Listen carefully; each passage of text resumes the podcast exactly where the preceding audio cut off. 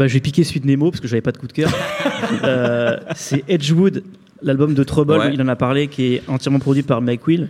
Euh, Trouble, euh, au départ, c'était un mec euh, qui rappait à peine. en fait, il avait sorti une première mixtape qui s'appelait, je, je sais plus si c'est tout, euh, 27 décembre ou 17 décembre, je sais plus, qui était en fait le jour de sa sortie de prison. Euh, et euh, c'était un truc, c'était hyper violent, mais même dans, dans sa façon de rapper en fait. T'avais l'impression qu'il rappait pour, euh, pour te, te faire peur tout le temps.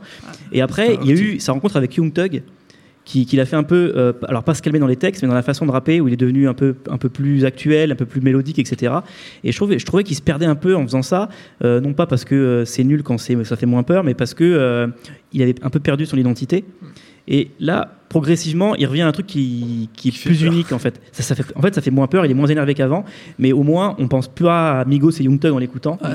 Euh, et en plus de ça, vu que c'est entièrement produit par Mike Will, euh, il y a une espèce de, de cohérence sur tout le truc qui est assez impressionnante. On a l'impression d'écouter un film en fait.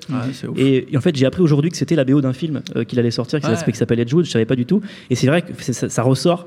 Même sans, même sans le savoir, on, on ressent le côté cinématographique Mm. avec euh, vraiment des, des morceaux où ils font que parler, des dialogues, etc.